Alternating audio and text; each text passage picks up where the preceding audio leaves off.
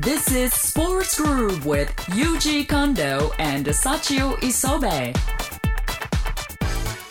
さあ時刻は間もなく7時43分です。えーここからは Use the Eyes 私近藤裕二のスポーツへの思いを語るコーナーですけれども今週はですね、はい。アメリカンフットボール日本代表クォーターバック遠野実選手についてお話ししたいと思います、はいえーアメリカンフットボールの世界選手権がいよいよ始まりました、今日の夜から日本も初戦を戦うわけなんですけれども、そこで今日はですね我が日本代表の秘密兵器遠野実選手についてご紹介したいと思います。秘密兵器ですか。そうあの天才と言われ続けながら、怪我に泣いてきたそのトンノ選手なんですけどもついに36歳という年齢で、僕の1歳下なんですけども、はい。ついに代表に選初選出されたんですよね。天才天才と言われながらまだ日本代表には一度も入れなかった、なぜかというと怪我だったんですよね。であの遠野選手というのは日本では非常に珍しくて、はいあの小学校の頃からチェスナットリーグというアメリカンフットボールをやっていたんですよ。はいでこれ滋賀県出身なんですけど滋賀県って非常にこのアメリカンフットボールのチェスナットリーグというのは盛んで。あそうですかもうその時から天才クォーターバックと言われてまして、ーで中学ではそのタッチフットボール部に所属してもうその時からすでにあの京都大学の監督まあ、京都大学といえばアメリカンフットボールの名門なんですけれども、その京都大学の水野監督に見込まれてもうアメリカンフットボールやらないで勉強にちょっと専念してくれないかと。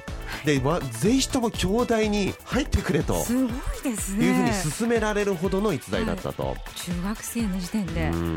ね、あの東海選手なんかもねあの京都大学が生んだ、まあ、名コーターバックというふうに言われてますけれども、はい。やはりねあの京都大学というのはあこの選手いいと思ったらあの、ね、家庭教師を派遣してもう何としてもこの勉強を、ね、よくして入れたいというぐらいあの好きな選手欲しい選手にはアプローチをかけるんですけどまさに遠野選手もそういった、はい。えーまあ、選手だったということなんですね、うん。まあ、結局大学は、ね、立命館大学に進んだんですけれども、あはい。僕の後輩に結局、まあ、なったんですけれども。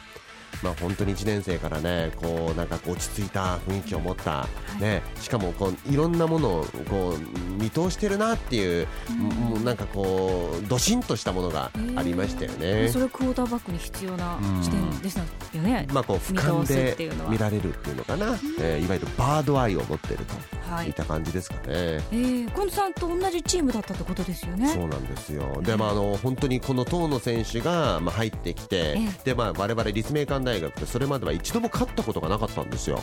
でその遠野選手が2年生ながらエースクォーターバックになって初めて創部以来初の日本一に輝いたという立命館大学だったんですよね。で今でこそ立命館大学はこう勝つようになりましたけれども、やっぱその遠野選手の実力があったからなんですね。はい。まあしかしその遠野選手がその大学4年生の大事な時期に利き腕である右の肩を痛めてしまって、でまあ、そのまんまあのアサヒビールシルバースターという、まあ、東海選手と同じ道をたどって、まあ、社会人の社会人チームに入団するんですけれども、え。まあ、そんなねちょっと苦しい日々肩が痛い中、まあ辛い日々を、えーまあ、過ごしていたんですけれども復活を夢見て練習を怠怠らずに頑張ってきたということなんですよね。まあ、実はそんなあの遠野選手今回のワールドカップに向けて意気込みをこの間の記者会見で聞いてきましたんでそちらの模様聞いてみてください。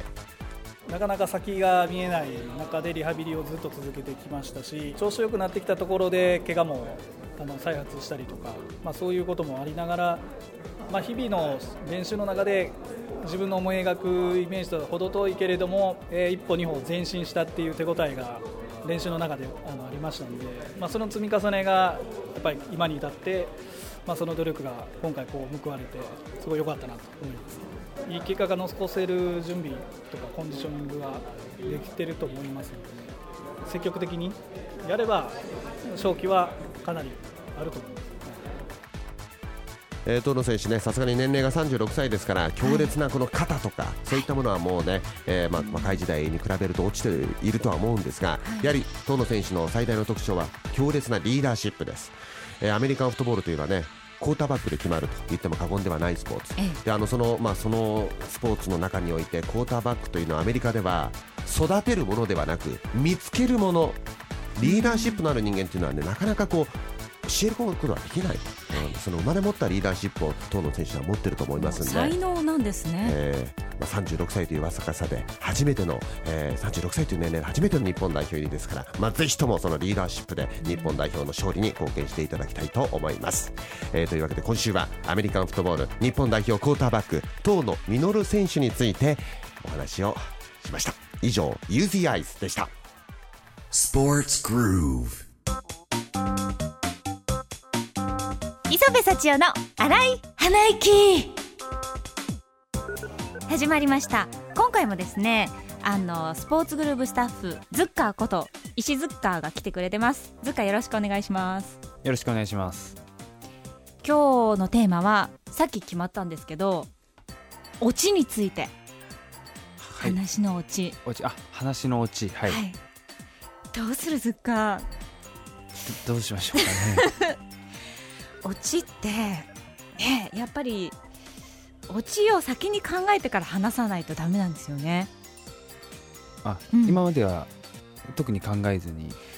えー、とそうですね。一応まあ仕事の時はこういうラジオとかのね仕事の時は一応オチを考えて用意するんですけど普段プライベートでは何もオチとか考えずに喋ってます。あれ放送ではこの1年半、まあ、もうすぐ2年ですけどはい。あオチを考えてお話しされてたっていう自覚はいだったんですね、はい。そんなつもりでした。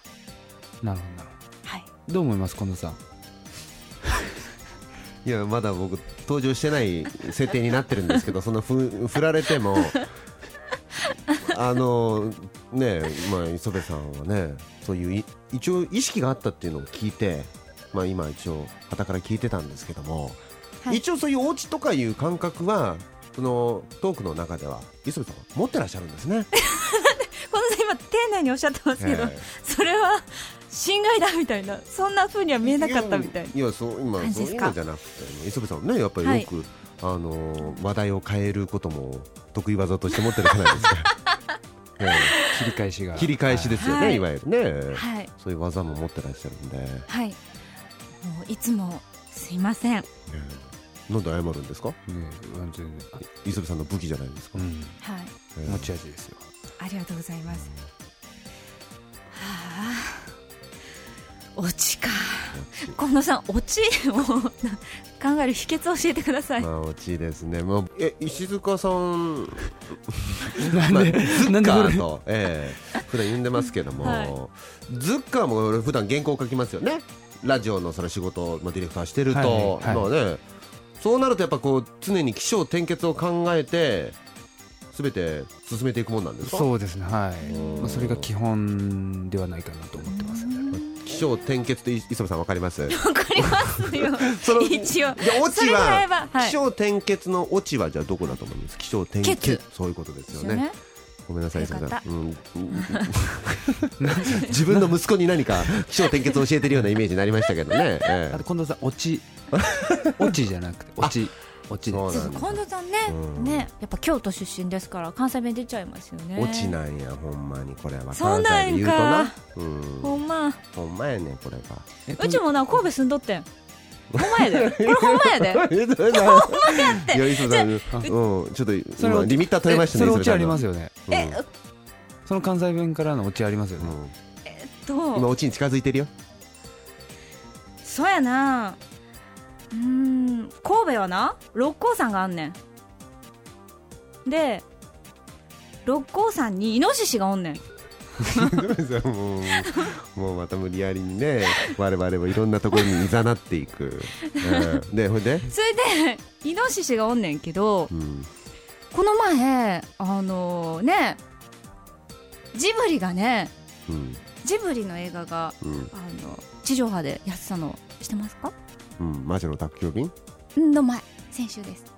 あもののけ姫。もののけやってましたね。もののけ姫、うん。でこうイノシシが出てきましたね。はははは。急に標準語になってんすよ あれあれどあれどうしてブレブレなんですけど。うんじゃあ私本当に神戸に住んでたんですよ。うん。はいでもプロフィール読めばもう、はい。もうい見た目でわかりますよ。あ本当ですか、そこに疑問は感じてないですあよかったです、えよくなんか衛生関西人みたいなこと言われるんですけど。でも本当に中学の時にもう千葉に引っ越しちゃってもう思春期は千葉県みたいな、それまでのじゃあ関西弁は何だったんですか？まだ木ですよ木。うん。うん。まだまだ、うんはい。そうそう。まだ木、うん。いろいろいろんなところに木を作ってる状態です今、次ショー行きますか。いやわからない。もう磯部さんもうそろそろじゃあもう今日ね今日は残念ながらはい。これ収録あのラジオ終わった後に撮ってるんですけど、はい。なんかね石塚君が次仕事あるみたいなんですよ。えケツカッチンなんで。ケツカッチンだケツカッチンだって。ま巻いてもらっていいですか？だ本当磯部さんが今日本当うちでちょっとまとまるのかなって心配で、でも本当は今日 UGI ズあるんですけど、近藤さんもあのー一応ここ座っといてもらえますかっていう 応援要請を受けて今座ってるんですけど不安で不安でも。喋りまくってるじゃないですか僕も。最後磯部さんお願いしますそうですね、オチについて。えうん。まあ今日ブレストした結果、はいはい。磯部さんが導き出したはい。オチとは、オチとはオチとはあの秋の落ち葉うわあ滑ったな。やり直したい。もうもう一回いいですか？今のはちょっと今のはちょっとひどいですね。落ち葉って。何何何何？秋でもないえのに。何何ですか？何ですか？今の。わからない。いやこれほらなんかこ風情があるじゃないですか秋の落ち葉。磯部さん、これから夏じゃん。まだ梅雨終わってないじゃんまあそうですけど。なんかすごい重苦しい収録になりましたね。今日ね終わった後に。もうこの後の仕事に全然集中できない。もう一回やらせてもらってもいいですか？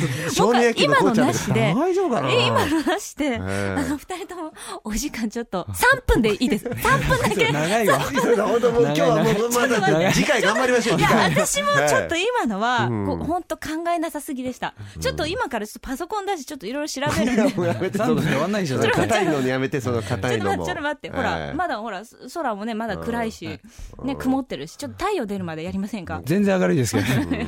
本当にね。まあけどずっと本当大変だということね。じゃあ行きましょうかじゃあ。ありがとうございました。お疲れ様でした。スポーツグループ。